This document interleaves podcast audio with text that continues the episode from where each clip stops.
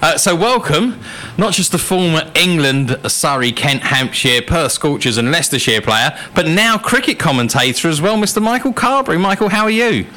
Evening, gents. How are we? How are we? yeah, we're How good. We, we was What enjoying lovely day. Lovely day for it. we was enjoying listening to you last night on the or a couple of nights ago on the One Day International. Yeah, it was a good game, wasn't it? Um, I think it was it was much needed in the series. Um, it was getting a bit one-sided, and uh, I think the Irish boys saved uh, saved their best performance for the for last, really. But it was, yeah, it was it was. Um, I mean, obviously the result wasn't great for England, but you know it was great, great for the Irish boys. They played really well. That's right. I mean, it was a bit like when we played Scotland uh, a couple of years back, and uh, you know, you see, you know, England putting the big guns out, but then you know the guys from the smaller nations are, uh, are stepping up to the plate and providing some entertainment. It's really good to see. Yeah, for real. I mean, you know, back in the day, you know, a lot of these guys would have been familiar to a lot of us because we would have played them in county cricket. But unfortunately, due to the ruling now, they're, Yeah. they're classified overseas, so we don't really know a lot of them. It's it's just really going off a lot of a lot of stats and, and that kind of stuff. None, none none of us have really seen these lads play, but. You know, they've got some good youngsters. There's a little lad, Campher, who, who Yeah. impressed me. He sort of um, made 250s and bowled nicely as well. You know, so they've got um, yeah, plus some old heads, Stirling and uh, Balbirnie, who I played against. So, yeah, they've got a good, good little outfit, I think. We just had Roland Butcher on, and he was. I asked him about you know trying to get um, West Indies cricket going again, and whether getting West Indies players to come and play a county season over here. But you know, he said what you've just mentioned as well that this whole. Uh, how difficult it is now for overseas players to come and play, even play club cricket, um, which is holding Yeah. it back, I think. Yeah, it's sad because I think you know Roland's time, um, even way before my time, that, um, you know a lot of the, a lot of the old school West Indian legends that you know I still contact in contact with said that you know coming over here to play in the leagues and, and play county cricket was the finishing sort of school for them in their careers. So. You know, it's sad that you don't really see them as round around the, um, the leagues or county cricket as much as ye- yesteryear. But And some of those hairstyles as well. Superflyer. yeah, man, there, there's, there's some big afros back there, isn't it? Yeah. I mean, I'm not one to talk about hairstyles at the moment, but I bet you had your moment. Yeah, man, it, it was it was all good to about age 24, and then boy, had to you know had, had to take the big the big razor to it, man. Let, had to let go. Had to let go. Right then, let me take you back in the day. Yes, man. So back as a young 17-year-old uh, and breaking into a quite legendary Surrey side with the likes of Stewart, Ramprakash, Thorpe, the Hollioakes boys, Saqlain. Butcher. Yeah. Yeah, oh, let's not talk about it. Let's have a week where we don't talk about it. We Yeah, just we we, leave him out, man. We just mentioned the good players on this show. He's going to be annoyed because we haven't played his track tonight. We play his track every week, and he, he says, yeah, and he plays it in the skybox as well. He, he plays us in the skybox, so they all listen. nice, nice, nice. So they're going to be listening tonight, and it, all they're going to hear is your selection. It's my, it's my shit, yeah, man. So tell us about that, that Surrey. So what was it like, you know, walking into a dressing room with those boys there? Um, I think at that time, I'll be honest, it was a, it was a bit overwhelming. Um, I mean, you're playing with your, you know, uh, well, you're now walking in the dressing room with your heroes. You know what I mean? Adam Yeah. Stewart, Graham Ford, um, all those guys were, were boyhood heroes of mine. Um, Butch, yeah, being one, he played at the same club as me, and you know, so um, yeah, it was a bit kind of stepping into a whole new world, really. I mean, I was a very good youth player, had a good youth record. There was a lot of talk about me from probably about 15, 16 that, you know, I'd go on to do great things at Surrey and things like that. But I suppose, you know, dream became reality almost. And it was, wow, this is, you know, it's a different world now. You know, it's, it's you're learning a different set of rules. The game, the pace of the game is different. Um, and yeah, it was it was a tough few years. I mean, things were very different back then, where I suppose you earned your you earned your respect um, as a youngster. You know, you were very much seen and not heard. Um, you had to do your chores, and and I said, you had to you know senior players ruled the roost. Um, a bit different to now, but um, but you know, from a learning aspect, it was fantastic because, as I say, what a team to learn from. I mean, Yeah, everyone from one to eleven had played international cricket, you know, or were, you know, legends of the county game. So for me, there was always that fountain of knowledge around. And although, you know, certain guys didn't speak to you as much, Mm. but I mean, you very much had to go and hunt your information.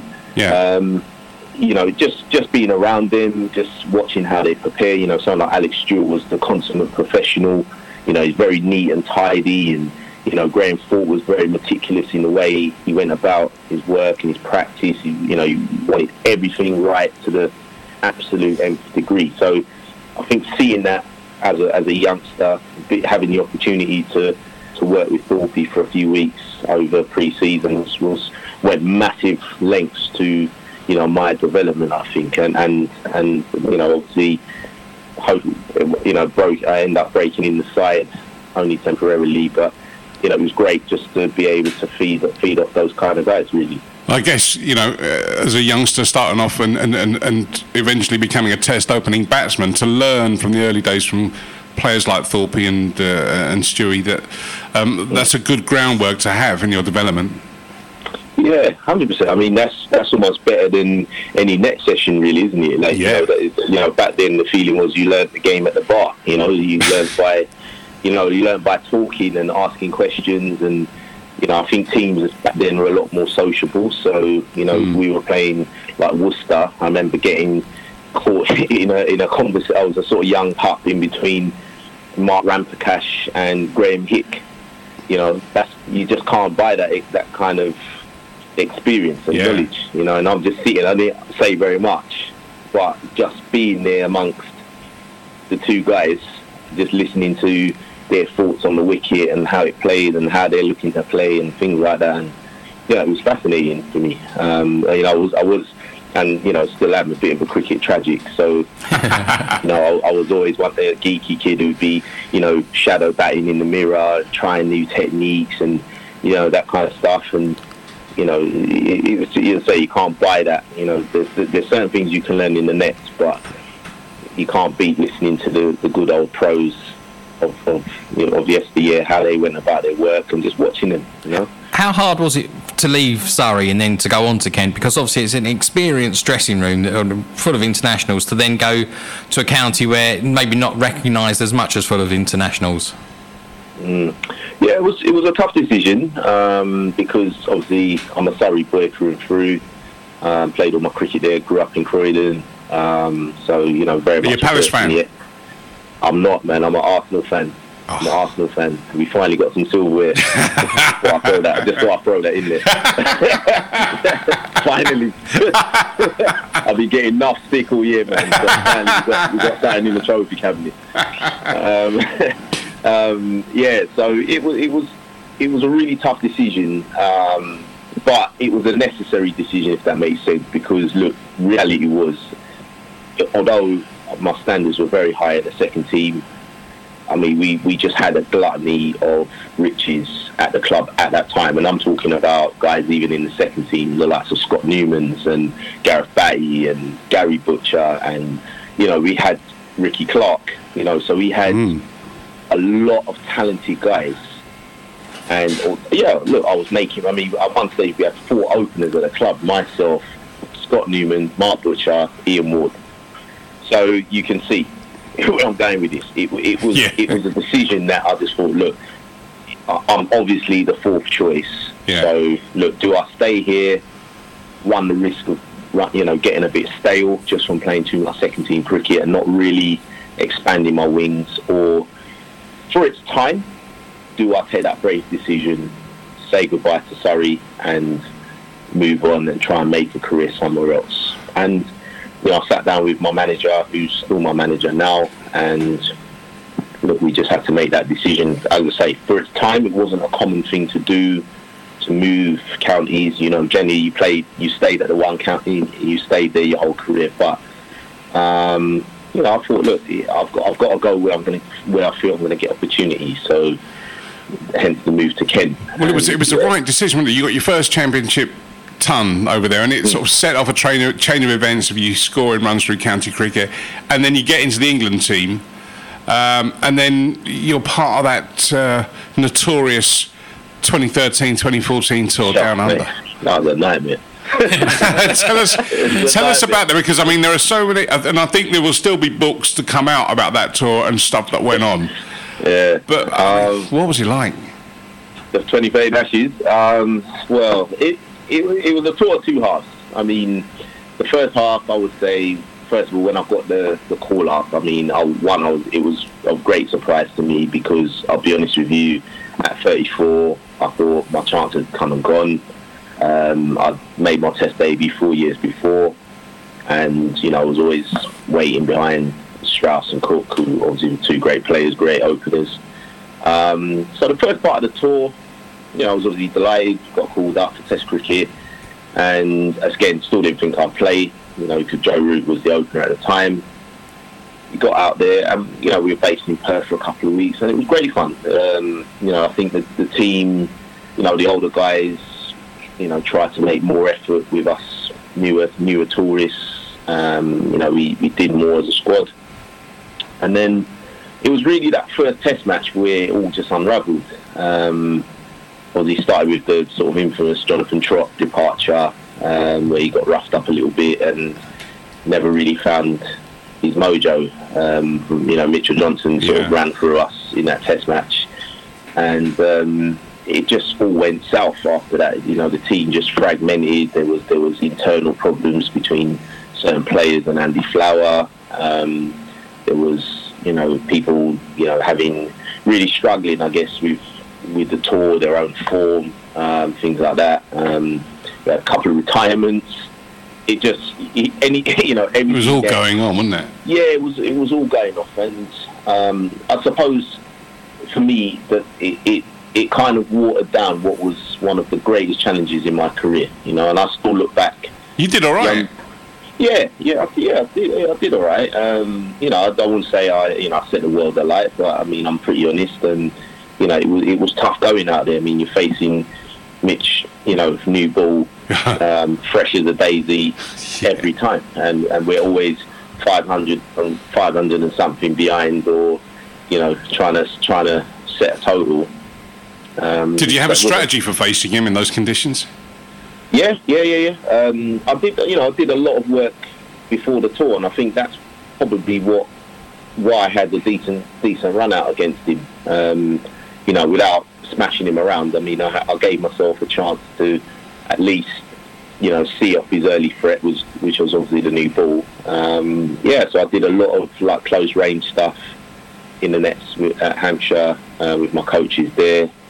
Um, you know, took a, I took you know, I took a lot of blows in the nets prior to the prior to the tour. You know, so you know, get hit in the ribs, get hit in the neck, get hit in the Oh. mouth. The, the, you know, you get sconed on the helmet because you got to feel the weight of the punch. You know. Yeah. Um, and I just wanted to go in there. I, you know, that's what I say. He was good in a way that going in as an experienced first class cricketer, you know what you need to do. So, you know, I felt I don't want to. I want to give myself the best chance by going there prepared, so I know that when I walk out there at the Gabba, if I get my chance, I'm prepared. You know, I'm not sort of now trying to scramble around for an idea, if that makes sense. Um, and um, yeah, it was. You know, just se- you know, to throw another thing in it. I mean, I was, I was, uh, I was, I was sort of puzzled by some of our team tactics. If I'd like, you know, Yeah. Andy Flower wanted us to kind of play a, a very attritional style of cricket, and you know, I'm naturally an attacking player, and I suppose sometimes you got. I did find myself getting caught a little bit between a rock and a hard place in terms of well, I'm leaving balls that normally I would throw the kitchen sink, the washing machine, the dryer, everything at it, and you know, if you nick off, I mean, it's one of those, isn't it? I mean, when when when bowling's that good, but you know, not to take away, I think the Australians just were outstanding. Yeah, it was a good Um, team. You know, I, I think you've got to credit where it's due. Um, they were outstanding. That, you know, just every bowler that came on just knew what they had to do. They just kept the pressure on, and you were looking for opportunities to score. There just weren't any. Now, There just weren't any. Yeah. that's enough to deal with as a cricketer, but off the field, I mean, there was a lot going on. You've, you've faced, for a long time, serious health battles. You've had blood clots. How can I say blood clot without wanting it to say in a Jamaican accent? you know what I mean? You've had blood clots on Yeah. your lungs. Uh, but why am I laughing? This is serious. Which involved going on blood thinners, uh, and that was why you had the specially designed helmet. Uh, And then in 2016, a cancerous tumour was found in your stomach. I mean, Yeah, wow. Uh, you know, yeah, it's a lot. eh? It is a lot for a young Sunday man. Cricket. Yeah, suddenly Nicky wants to slip doesn't seem the biggest thing in the world, right? So, Hmm. but you um, dealt yeah, with it. Yeah, again, you know what? That that you know, I say this to young young girls girls and boys that I coach now that you know the key the, the key to success really is how you come back from adversity. You know, it's not necessarily averages, runs, wickets, you know that kind of stuff. How much how much you make at the IPL. It's it's how you come back from adversity because adversity is real life. You know, when when you look at life as a whole, how many happy moments do you have in your life? Very few. This is one. Um, yeah, you know, like you know, you have, you have, you have you Talking have- to your heroes.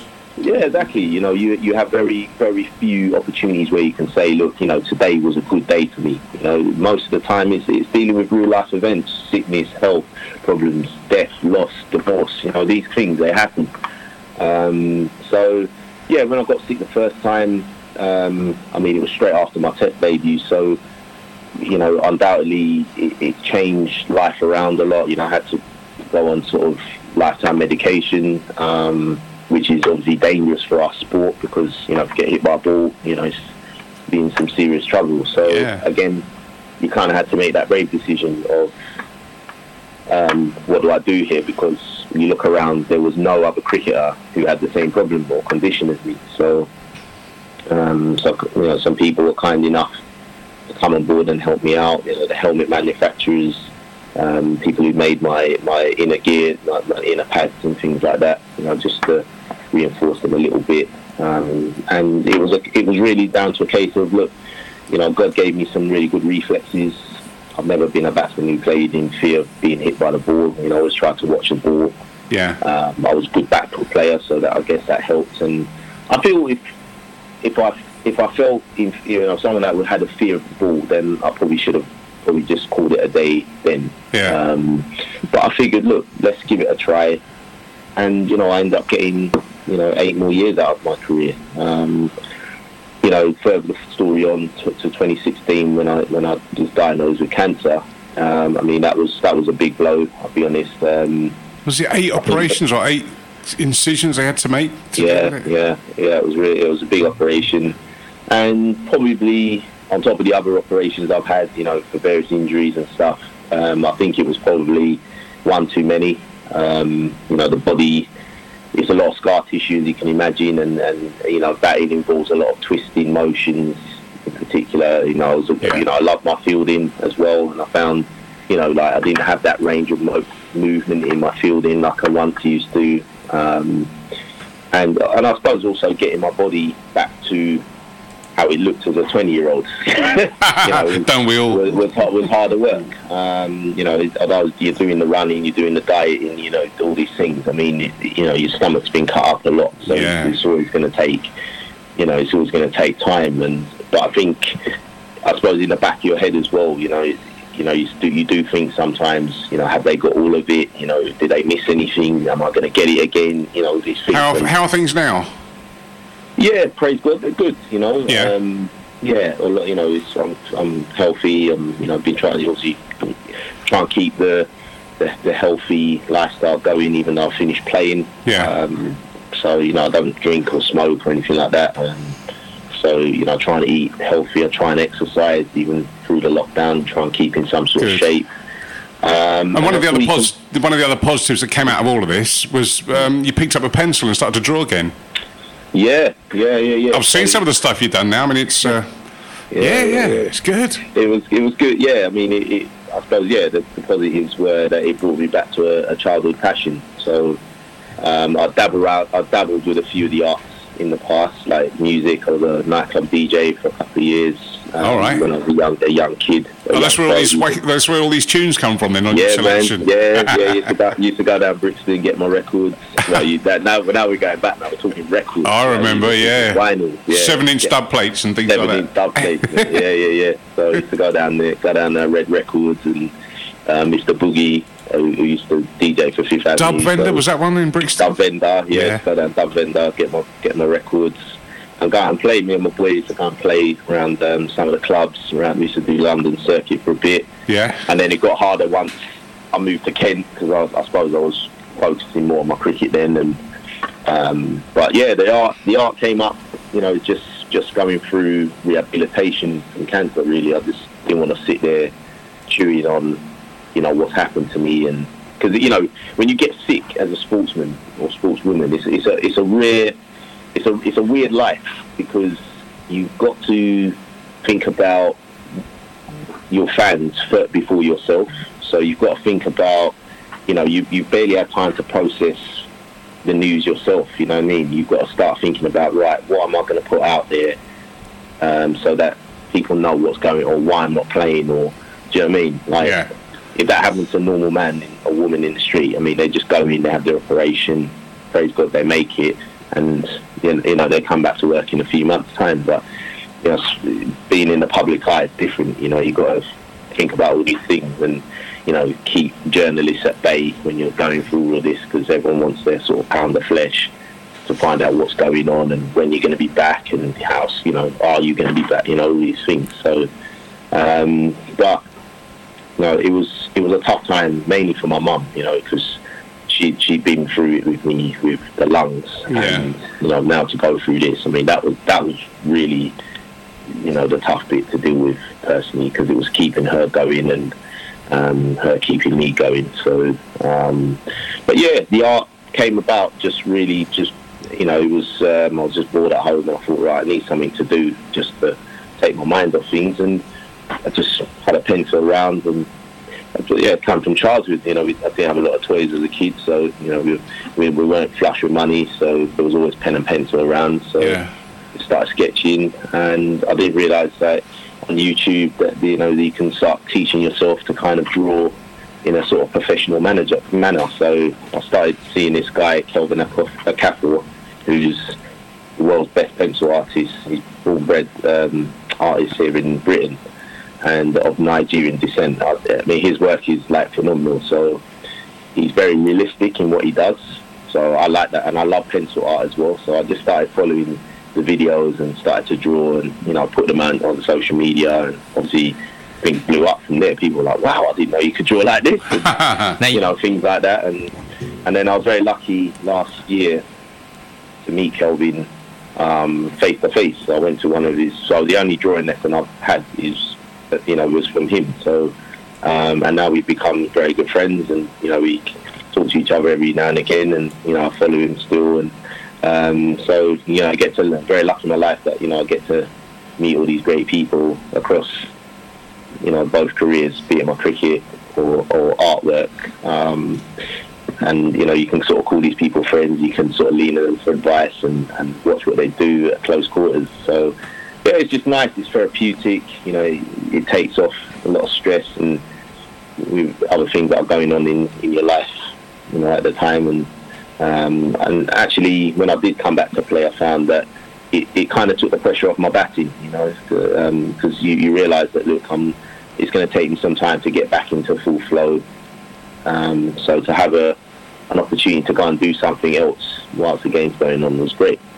now we've got to promote your website for it, which is michaelcarberryart.com, isn't it? That's right, very simple. and you do so- have some uh, you do have some prints and that available on the uh, on the website, and people can commission you for work as well, can't they? Yeah, they can. As I've seen got, you've done. I've got one going at the moment. I've got a little baby girl to do uh, for a client. Yeah, so yeah, people are more than welcome if they got they want their aunt, their mum, their dad, brother, All right. sister. Have you, have you come grand- across any so- other good artists in the last day or two? Hey, Have you come across any other good artists in the last day or two recently that are quite any good artists? Yeah, Uh, that you might have seen on WhatsApp or anything. Uh, yeah, one. Or, yeah, I've seen one. It's, it's quite useful. Yeah, he, he, um, yeah, he did, he did a useful ball. Pen. It looked like a ballpoint pen. Rotary Ooh. pen. Yeah. Is he, is yeah, he he, trying to? he looked quite decent. He looked quite decent. He's got some talent there. Not- oh dear, I need to stay at this. How to remain nameless. And Michael, something else we- we've got to talk about, um, and you've been really um, talking well on this subject, is the lack of black players in county cricket. Uh, we, we've Yeah. talked on the show about it. Um, how how are we going to improve this? We, you know, we've talked about at the moment, cricket seems to have a problem that it, it, it's not just black kids that's not coming through. It's no inner city kids at all because there's no inner city facilities. But you know, we've got to do something, haven't we, to, to, to help everybody, not just the black kids. Absolutely. Absolutely, man. Um, I mean, how long you got on this show? 30, go for it. Go for it. 34 yeah. minutes. We're good. Is it? All right. Uh, yeah, I mean, yeah, look, I, I, let me firstly say, guys, I mean, I think across the board, I think it's sad that in the year 2020 we're still talking about this, yeah. right? I mean, I'll say that as my opening line. I think you, you, you, I'm the eternal optimist. You know, I would like to sit here and say, yeah, look, things are have moved or improved. I just can't categorically say it, and in particular in cricket, it has just gone nowhere for me, right? And you know, I, I yeah, when I, I got asked to do that podcast, you know, I, I thought to myself, look, I'm, and this is not me, you know, having a pop at anyone. Look, everyone answers the questions in their own way, but I felt that look, we've been around this before, and what you tend to happen is that they get they get certain black people on these shows, podcasts, or whatever to talk about these these issues because they know that they're going to kind of give them cliche answers.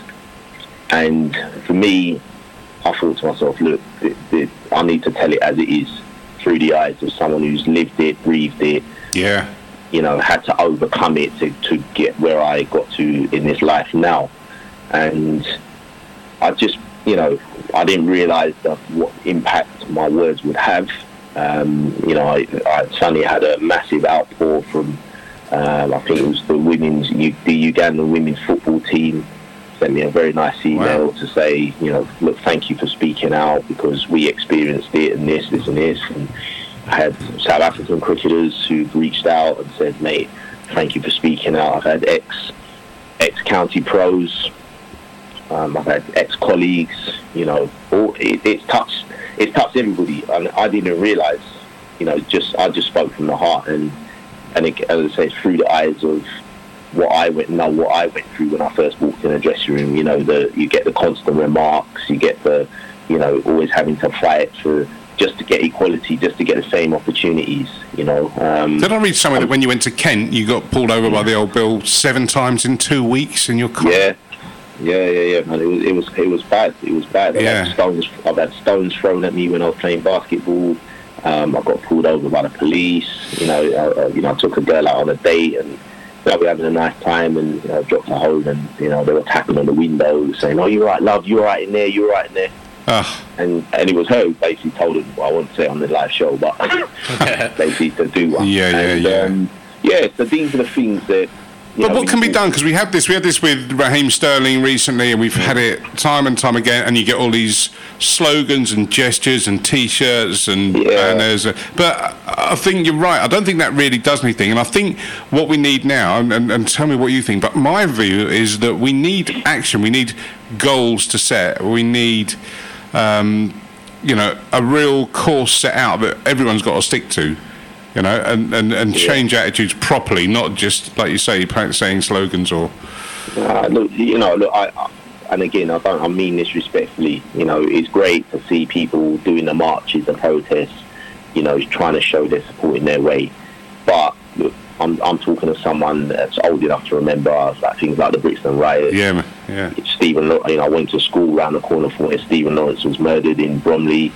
Um, you know, I myself have been pulled over and by police and had problems believe. You know, I think what the simple answer is right. It starts at the top, right?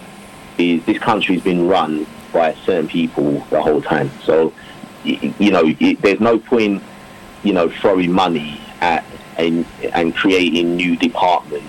Let's say, let's call it black inclusion for a moment, right? Yeah. Black inclusion, because the same people are running things at the top right? And I and I said in my podcast, if if, if people want racism to stop, the only people that, to, that can do it, in my opinion, is white privilege, right? Because racism really has, basically set the tone for them to, to benefit from it, right? I mean, so all, all your big corporations and institutions that are running to, the, to today were on the were, were based on racism, right? We're still, you know, they say racism was abolished, for example, but you know, up until 2015, we were still paying the compensation bond um, to the slave trade owners. Yeah, not the slaves. Yeah, so you think to yourself, right, so in my lifetime, I've seen both Labour and Conservative being voted in. So it shows me that even government officials, prime ministers, still agree that black people are the second class citizens here. Right? That that that we should never have had to pay that, ever. So sports mimics life. So if you're seeing it at the very top, you're gonna see undoubtedly you're gonna see it in sport. And in particular cricket, where let's be honest, it was a middle class white game, mm-hmm. right? You look around. There's no there's no black CEOs. There's no dir- black directors of the boards. There's no black county county chairman. If you come down a notch, there's no there's no black head coaches. And I know friends of mine who've done level three, level four coaching badges, so are, you know, more than more than equipped to do the job, but Yeah.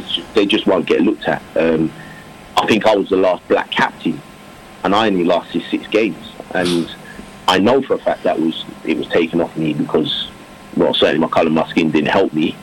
Um, so then you look around at the players that are left since since I left the game. I mean, there's about five, Yeah. Yeah, we, we, and, we and, highlighted. and I most think, of them are born in Barbados. I think, Yeah. I think we highlighted there was nine, and only one had come through a state school, and of the nine, four or five were from Barbados and under 19 still. Yeah, exactly. Yeah. So the numbers have gone down massively, and you know that that's a variety of reasons. I, you know, I understand it. I get it. You know, there's more money in football, and we, we you know, cricket's always been football's ugly sister. I understand that, but what I'm posing to, you know, the ECB, the the hierarchy, of the ECB is okay. But what have you done different to try and outreach to certain communities? They just haven't done anything Yeah. it's, it's Yeah. almost been accepted that well they don't want to they don't want to be part of it so we just move on They, they seem to do a lot for the Asian community because they know the Asians do want to play cricket, but they, they, they seem to think that by putting money towards some of the uh, initiatives to get black people in, it, it doesn't seem as worthwhile for them because they're not going to see a return on it. Does it, it kind of feel like that?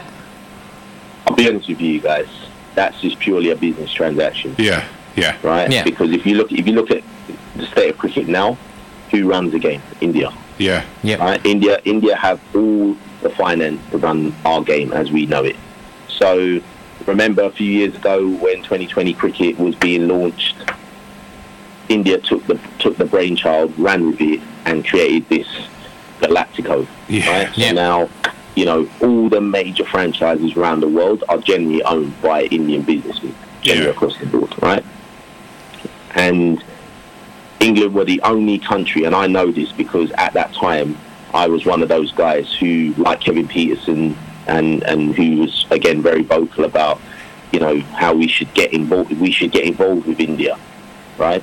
Um, because it will help our development as one-day players. It will help our white ball skills. ECB didn't want to think, wanted, wanted nothing to do with it That's right. right? They wanted to be stubborn. No, no. So you get a scenario where I might have got offered a chance in the IPL, for example, and but be told that well you can go for two or three games, but you have to be back for these token sort of fitness days or Press they're getting the, the counties now to take a massive proportion of your county contract away from you for being away, right? So you've got to weigh up. You know, I, was, you know, guy, you know, young guy in life. You know, I've got a mortgage. You know, I live by myself, so it's not like I've got a, a missus where I've got a second income. I I sort all my bills. So, do you know what I mean? So I've Yeah. got to work out Yeah. right. Potentially losing 40, 50 k on my contract. Just sitting potentially, I might sit there for seven weeks, not get a game. Yeah. You know what I mean? But I was looking at it from an experience point of view. Imagine being part of RCB, for example. You're you're, going, you're practicing with Virat Kohli, AB de Villiers, Chris Gayle, all these guys as a as a aspiring. Ravi Bopara. Ba- Right, yeah, right. So we so this is why I feel that there's this massive push now to you know to show oh look we're not you know we're we're not racist look we're doing our bit for for, for Asian cricket. But just that word alone, guys, Asian inclusion. That is, Yeah. The devil's in the details. Yeah, yeah. you know what I mean? Like Yeah. you don't have a white inclusion sector of the ECB, do you? No. Do you But I, mean? I Just heard something only last weekend. I was watching my son playing. Right, he's he's 16, Mm. full of attitude, wants to take on the world, bowl fast, which is good. Mm. But I was talking to one of the other parents there, and we were talking about um, Asian kids in cricket. Mm. And there's, I hadn't heard this before, but it was interesting that there are Asian kids being forced by their parents to play cricket because their parents think it's a socially aspirational and acceptable thing to be playing. And these Asian kids don't have any interest, they don't want to play, but the clubs are also welcoming them because they see Asian skin and they think, all right, he's going to be good, he's going to be, you know, and the parents are going to be, you know, the parents turn up and they put money into the clubs and whatever else. Mm. And it, it kind of harks back to what you're saying, even at the top level. It's where, where Asian and Indian cricket is concerned. There's so much of an emphasis on business transactions and money and commercial. it's money, man. It's money. It's money because you know Indian fan, you know Asian fans are, you know, quite affluent people. So, you know, it it, it pay it pays to have them on board. I'm not saying they and then you know they are talented people, but I also know that you know that the problem is again, even if you look around, even I started, there used to be a lot of Asian guys Yeah. playing the game. Even the numbers there kind of slipped away a little bit. You don't even see kids now coming through academies anymore now. No. You know, like you just don't see anyone. Well, you see these micro leagues as well. You see, like, particularly across to East London, you see like a Bangladeshi uh, East Yeah. London League, Yeah. a Sri Lankan Yeah. East London League, Yeah. um, which, you know, there, there are Again, real. the devil's in the, the, the devil's in the detail, D. You know what I mean? Why why do you think these leagues were formed in the first place? Oh, yeah. Yeah. So, so. that, so, I'm saying, so this is what I'm posing to the hierarchy now is that you know the, the devil's in the details. Take you know everything that you're seeing now is reflection of what what's happened over you know 30 well my 30 years probably 50 years since the game's really been formed is that it's it's only viable to a certain type of person. Do you know what I mean? And for a sport that, let's be honest, needs participation, Yeah. ha- the question I pose to the, the hierarchy, Tom Harrison, these kind of people at the top, is what have you done to go and say go into certain communities like Brixton, like Peckham, like Stockwell, like Fulton East, you know, where I grew up. Yeah. You They're, know, they're just I've- relying I've on never- Surrey Yeah. to do it, aren't they? They're, they're sort of. Um, I know Ebony Rainford-Brent. She's got a. She she was involved in the I think is it the ACE cricket program. Um, Yeah. Yeah. And think. yeah, I, I was I was asked to go on it, and I politely declined because, again, I've seen I've seen all these things before. Chance to Shine, Urban Kids Cricket, Channel for Channel for uh, Cricket, Lambeth, Lambeth. I've seen it all. Right? It's no diff. The problem is not. Listen, throwing money at another campaign is not the answer. The the uh, the, the, the, the bigger the bigger issue at hand is why the same people who've been allowed things to happen or get this far are still in power. Because if you weed these people out and freshen it up and diversify it and get some new, fresh ideas, people who are more in touch with the modern world, then I think you have an unbelievable chance to change, to start changing things around. Then you get into the realm of right. How do we edu- you know, the education? I've heard people banging that drum. Oh, we got to educate ourselves. We got to educate. Right. Again, I ask, I ask certain questions, not cliche questions. Right. What education are you talking about? Because it can't be the same education that me, you have gone through, hmm. because so much of education's been buried. Yeah. You know I mean? So we we don't want to be pumping this education out to our kids, kids, kids, because nothing will change. Yeah. Do you know what I'm saying? So what I'm saying is, right, we need to go way back to how it all started. And I mean right back to how it all started. And Yeah. look, it on both white and black side, there'll be some uncomfortable findings for both of us. Mm. But it's necessary because it will it will build empathy for when things like George Floyd happen again, and they will happen again Yeah. right? White people will understand why we are so angry. they will understand when certain things are said in an office, for example, or a change room, and we react. They will understand because they have better knowledge. Yeah. You know what I'm saying they'll, they'll have all their facts on the table. If they choose not to not to act on it, well then that's them, isn't it? But do you know what I mean? Because you're not born a racist. No, no, no, No, no, exactly. You're condition. not, no one, no one's No. born a racist. You know what I mean? You, you're taught racism. Uh, you only got to go, only got to go to any park in London and you see kids of all backgrounds. They just play with one another because they're kids. and They want to play with one another. 100%. They don't they- they- unless their parents have said something to them or they've been taught different. They don't know. They just everyone's the same to them. They're a kid. They want to play with them. Exactly. I'm, I'm just thinking of a slightly different, uh, going on a slight tangent, but staying in sports, where black kids seem to prosper is athletics. Okay, we see whenever we see the Olympics, whenever we see the World Championships, Diamond League meetings, whatever, representing Great Britain, representing their clubs, running, whatever. Um, and we saw at the last Olympics, you know, in the, champ- the World Championships, black British kids winning medals and doing well. They seem to prosper there, but I don't know. Help me with this one. Are the, are the hierarchy is it the same problem where you, you don't have black, you know, black athletes going on to coach or manage or becoming part of the um, athletics setup? Well, I think yeah, there's still there's still there's still issues in athletics. Um, you know, I, I know friends of mine um, who who you know again struggle to get jobs after after competing, uh, things like that. Um, but on the athletic thing, it's an interesting one because see, I think that's more genetics, right? That that's more generic things. Yeah, If you, if you look across the board, you're looking for a sprinter, the black guy has got the perfect genetics for being a sprinter. yeah, Do you, know, do you know what I mean? If you if you're looking for a boxer, again, you've got the perfect genetics. Um, so I think that, that there's that's that's poss- possibly one reason why there's more kid, black kids in those sort of sports.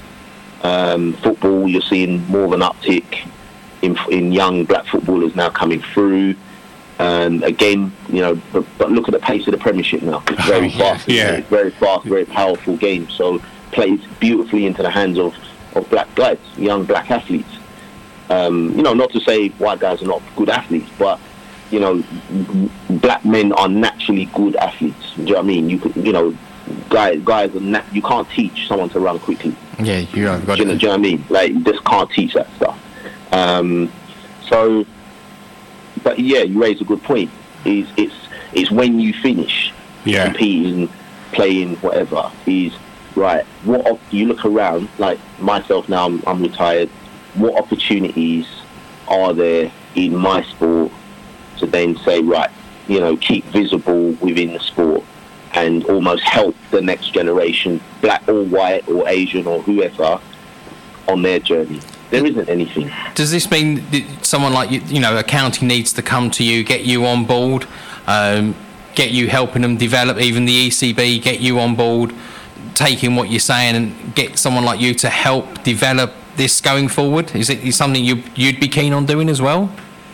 Well, you know what? I'm I'm I'm keen to help. You know, help where I can. I mean, you know, I, I think it's you know, I still obviously have love for cricket, and I would like before I, I leave the planet permanently that you know someone is just going to be valued on how good they are as opposed to the colour of their skin. Do you know what I mean? I want to know that even if it's not on a playing front, that a man or woman will feel comfortable applying for a job at the helm of the ECB if they've got the relevant credentials. Do you know what I mean? That that is a realistic possibility. It's, it's what I'm saying in essence, guys. Is, and I had to kind of explain this to the ECB that uh, look, I'm not plotting a, a black takeover bid here, right? It's not what I'm. not, That's not what I'm about. What I'm fighting for is just something very, very basic. It's equality. yeah, level Right? playing Like, field. it's- Yeah. It's a level. It's a level playing field, right? You're finding mo- a lot of black community are now going away from things like cricket because, quite frankly, they don't feel they're welcome. That's the biggest. That's the biggest issue we face at the moment.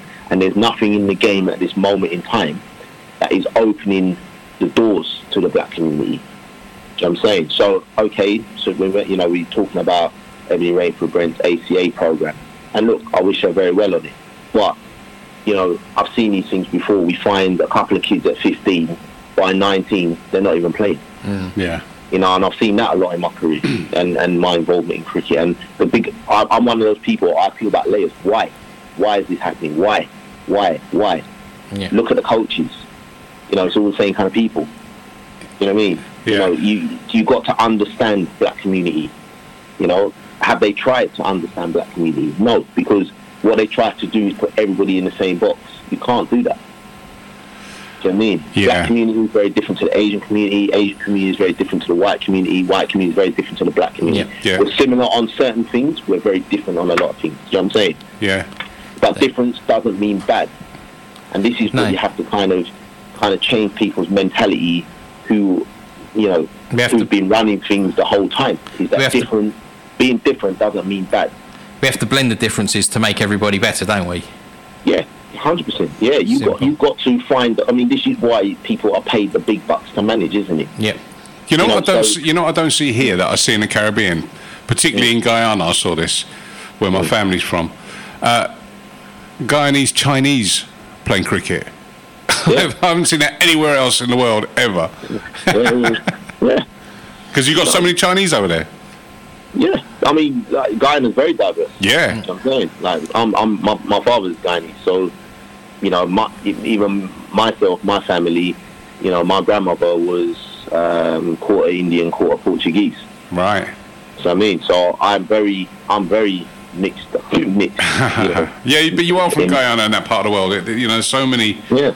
Um, but listen, let's let's end um, on something upbeat. So tell me, what what is giving you hope? What is giving you joy uh, in the near future and, and, and in Michael Carberry's world at the moment? What's what's Oh, well, you know what? It's it's been a it's been an interesting sort of eighteen months. Um, obviously, leaving something you love, and um, you know, it's starting at different.